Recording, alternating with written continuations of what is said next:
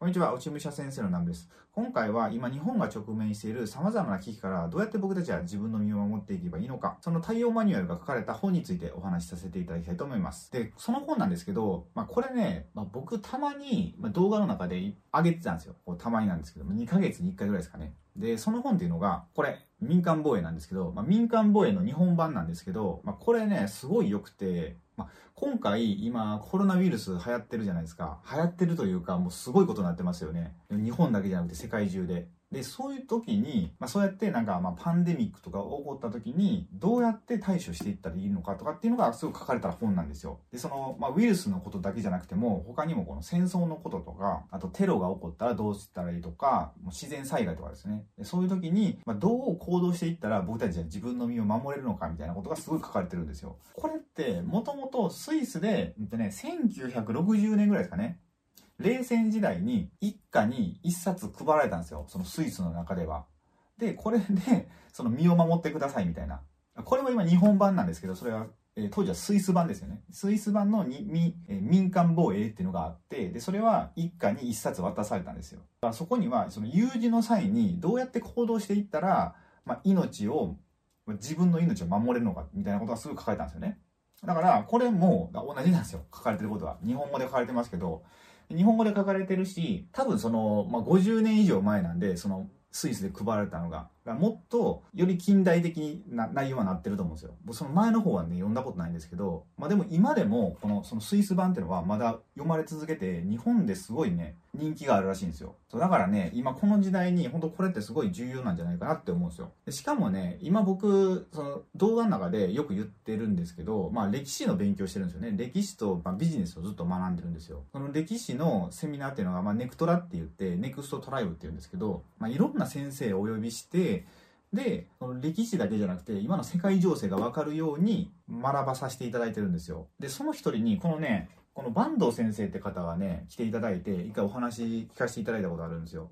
その話もすごい勉強になって、まあ、今回はね、その話もさせていただきたいと思うんですけど、まあ、本当にね、今回この本をご紹介させていただいて、で、ちょっと内容もね、お伝えさせていただこうと思うんですよ。そうだからね、まあ、これから日本で何が起こるかわからないじゃないですか。まあ、もしかしたらこれから地震がまた来るかもしれないし、そのコロナウイルスがまた形を変えて、さらに猛威を振るうかもしれないじゃないですか。その世界的にも。で、それ以外にも、なんかね、もっと日本ってすごい危機なんですよ。いろんな面で。その、僕たちこの表面上には出てこないですけど、そのメディアとかには出てこないんですけど、もっと裏ではすごいことになってて、もう日本はほぼ占領されてるんじゃないかみたいな感じですよ。あの、外国に。まあ、外国というか、そのなんか日本っていうものがもうなくなっていくみたいな。名前は日本だけど、日本のその文化とか、日本人らしさみたいなのがどんどんなくなっていくみたいな、まあね、もうその最終段階に来てるみたいな、まあそういった面でもその危機なんですよ。まそういうところもちょっとね、お話しさせていただこうかなと思うので、まあ、よかったら最後まで見ていただければと思います。で、えー、まあ何が書かれてるかですよね。まあ、ちょっとね、結構分厚いんですよ。これ何ページぐらいあるんやろ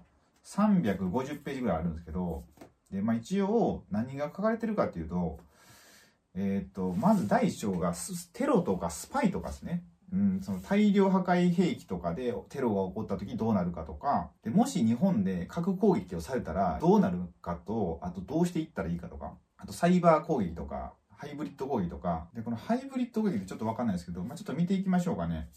えっ、ー、と、テロに備えようんまあ、テロの中でも、この化学兵器とかいろいろありますよね、テロって。その、なんかよくテレビでやってるのは自爆テロってまあよくやってたじゃないですか。まあ今ではもうね、そんな報道してる暇はないと思うんですけど、で、もしなんか化学薬品でテロが起こる場合、どういう時に起こしやすいのか、テロリストは、とか書かれてるんですよ。で、その条件っていうのは、曇り空の日で、雨でない日、風がない日で、高温の日で、で、盆地の地域を狙うみたいな。これが化学剤が効果を発揮する5つの条件ってなってるんですよね。だから曇り空ってことは、だから雲があって、で、風がなくてってことで、あまりこう、その化学薬品がもうバーって飛散しないってことですよね。だから風がないってことは、その風に乗って、まあ、広く巻かれるというか、そのこの場合は多分、その箇所だけでなんか濃く散布したいみたいな、そんな感じだと思うんですよ。この書かれてるのは。だからまあ風があったらファーってどっか流れてって薄くなるじゃないですか。だからまあ効果が少ないとかっていうことだと思うんですよね。で、他にも、あとね、まあなんかいろいろあるんですよ。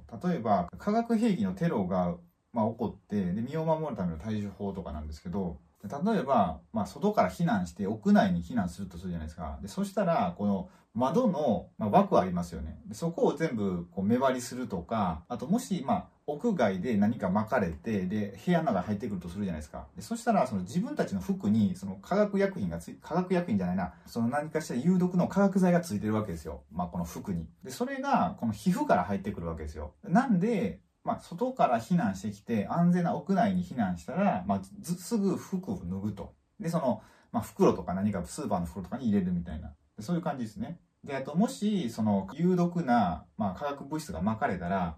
結構、その化学剤って、なんか空気より重いことが多いらしいんですよ。だから、低くしたら安全って思いがちじゃないですか。なんですけど、まあ、そうじゃなくて、その逆に立ってた方が安全ってこともあるんですよ。その有毒な物質がこう下に行くみたいなことが多いらしいんですよね。まあ、それでも、まあ、逆の場合もあるじゃないですか。その上に毒が行く場合もあるんで、まあ、それはちょっと周りの状況を、まあ、見ながら、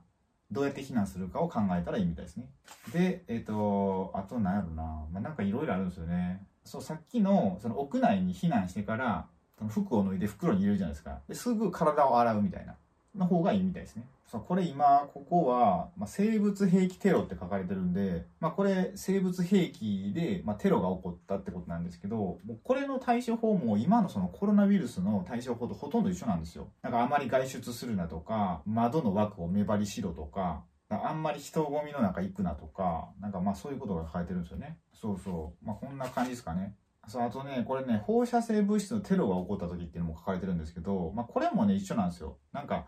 えー、うがいしたりとか、体をすぐ洗ったりとか、えっ、ー、と、風上に逃げるとか、あと窓とか換気扇を、まあ、目張りするとか、あとね、これ書かれてるのが、もし、その放射性物質が撒かれたとするじゃないですか。まあ、何か爆発するとしたりするじゃないですか。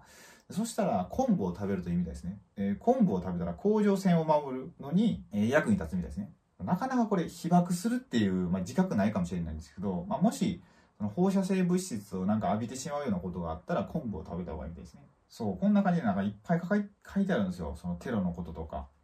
あとね、まあ、何しようかな。あそうそう、さっきのね、このハイブリッド攻撃っていうのがあって、ハイブリッド攻撃って何かっていうと、そのフェイクニュースとか、まあ、サイバー攻撃とか、まあ、そういうことらしいですね。あとなんかこうエネルギーをめぐる脅しとか、まあなんかいろんなことが入るらしいんですけど、そ結構この、まあ、フェイクニュースってすごいですよね。今この、まあ、コロナウイルスの時とかでも、やっぱ SNS でいろんなデマみたいになって拡散するじゃないですか。でそれに合わせて、なんか一般人がやってそうですけど、そういうデマって。じゃなくて、なんかその国とか、その国というかその外国の、まあ、ある団体とかが、まあそういうことをするらしいんですよ。そのあえて混乱させようみたいな感じで。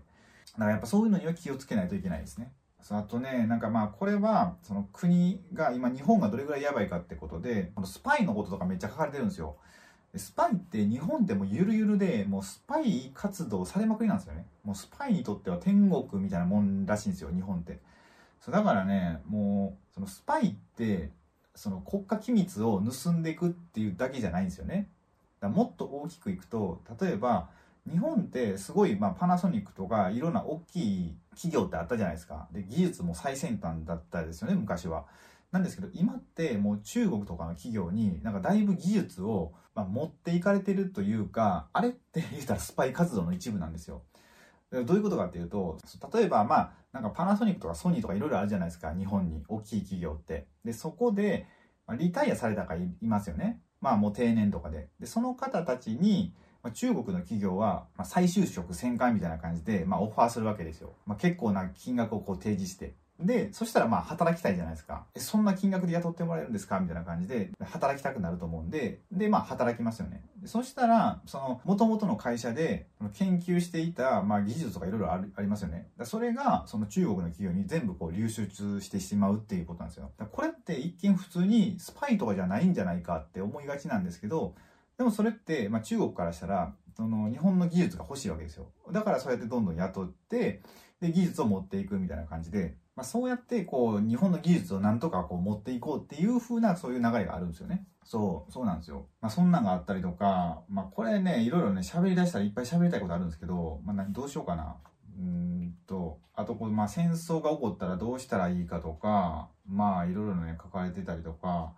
あとロシアの北方領問題とか、そうあとやっぱこれメディアですよね。そのメディアで、その武力を使わない戦争っていうのがまず行われるってことなんですよ。あの、まあ、武力ってまあ思いっきりこう、ミサイル撃ったりとかそういう前に、まずは情報で戦争するってことですね。で、情報の次は経済戦なんですよ。まあ、情報でいろんな情報を流して、あそこはまあ悪い国やっていうふうにするとするじゃないですか。で、違う国も自分の味方につけるわけですよ。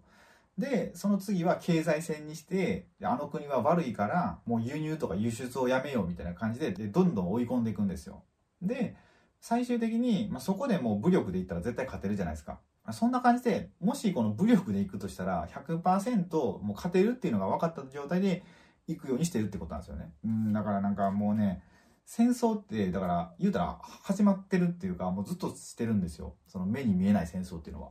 そう。で、ちなみになんですけど、この、ある国をまあ占領するために第6段階っていうのがあるんですよ。ね、その6段階を踏んでいったら、その国を、ね、まあ、占領できるみたいな、まあ、自分の思い通りにできるみたいな第6段階があるんですけど、これってね、まあ日本でね、もうあ今その6段階のうちの5段階までされてるんですよ。で、最後の段階だけ残ってるって感じなんですよね、日本は。で、それまあ最後の段階だけ言うと、まあ、何かというと、ターゲットとする国の国民が無抵抗でふぬけになった時、あ、ふぬけになった時点で大量の移民を送り込むってことなんですよ。だからね、まあここの1から5ってもう完了してるんですよ、ほぼ。だからあとは日本にもう外国人いっぱいバーって来て例えば2人に1人が外人ってことになったらそれってもう日本っていう国ではあるんですけど果たして日本なのかっていうことになると思うんですよねそうだからねそれが まあ完了してしまうともう日本が日本でなくなるってことなんですよ。そうとかねまあいろいろあるんですよね。いろいろ書かれててね。あとそう地震があった時どうしたらいいかとか。本当に自分の身を守るにはこうやって行動しましょうとか。なんかね、いっぱい書かれてるんですよ。そのあと、怪我した時、まあ、どうやって血を止めるかとか、まあ、どれぐらい血を流れたら死ぬとか、骨折した時にあとどう対処していくかとか、そう、なんかね、もうこれね、読んでるとね、その一つ一つをね、もう動画で撮っていきたいぐらいなんですよ。まあ、本当に。そうそう。あと、あ、これはあれですね、移民のとこですね。もう移民で、まあ、日本をもう占領してしまおうみたいな、まあ、そういうことが書いたりとか、だからね、もう本当にいろんなことが書かれてるんですよ。だから、これ本当ね、読んでほしいんですよ、これこれ。これね、いいんですよ、この本。そう、だからなんか、今までってやっぱ日本ってすごい平和だったじゃないですかで。すごい平和で別になんかこう日本ってこのまま行くんだろうみたいな感じがしてた方多いんじゃないかなって思うんですよ。うん、なんかやっぱ平和ボケしてるというか。で、それが今回のこのコロナウイルスの一件で、やっぱいつもの平和な日常が当たり前じゃないっていうのを気づく時がやっと来たみたいな感じだと僕は感じたんですよね。そうだからこれから戦争が起こるっていうのも別に可能性もなくはないじゃないですか。今までこの起こらなかったことが今起こっててでこれからなんかまあ自粛自粛の世の中でどんどんこう人と接することが少なくなっていって、まあ、今テレワークとかいろいろありますけど、まあ、そうやってこう人と人との距離がどんどん離れていってでまあ新しいこう働き方になっていくと思うんですよねそうだから半年ぐらい前から考えたら全くこう予測していなかった、まあ、世の中になっていってるわけですよ、まあ、すごい速さで。ってなると、まあ、日本でテロが起こるとか、まあ、東京のオリンピックは来年開催されるみたいですけど、まあ、そこで何かあるかもしれないし、これからまたなんか自然の災害とか起こるかもしれないじゃないですか。台風とかもなんか毎回すごいし、ってなるとやっぱり本当に自分で自分の身を守る方法って知らないとダメだと思うんですよね。そうなんで、まあ今これからどうなるかわかんないですけど、これ今7月11でしたっけ？でこれからまあロックダウンか何かになるかわかんないですけど、こうやってまあ家にいることが多くなると思うんで、まあ、その間にこの民間防衛とか呼んでいただいて、まあ呼んでもらわなくても一応家に一冊置いとくだけでもいいと思うんですよ。家に一冊置いといて、もし何かあった時にそのパッて見れるようにしておくだけでも、やっぱ全然違うと思うんですよね。それでも、こう家族とか自分、ご自身とかが身を守れる、自分の命を守れるっていう確率が上がると思うんで、まあ本当ね、ぜひこの本は家に置いといていただければと思います。って感じですかね。今回は、まあこんな感じで、なんかね、まあいろいろね、まあ、この本の中身めっちゃ伝えたいこといっぱいあるんでね、まあ、またね、なんかこれっていうのがあったらそこだけちょっとピックアップして動画にしようかなと思ったりします。はい。じゃあこの動画はこれで終わりたいと思います。今回はこうやってすごいなんかもう緊急事態のことをまあいろいろお話しさせていただいたんですけど、いつもは生き方とか歴史とか健康とか美容とか、まいろんなことをお伝えしていて、ま皆さんの人生が良くなるようなお話をさせていただいているので、よろしかったらチャンネル登録をお願いいたします。あとチャンネル登録をしていただく際は、最新の投稿が通知されるようにベルマークをオンにお願いいたします。また今回の動画がお役に立てていただければ、グッドボタンをポチッとお願いしたいのと、ご意見ご感想がありましたらコメント欄へお願いいたします。それでは最後までご視聴いただきありがとうございました。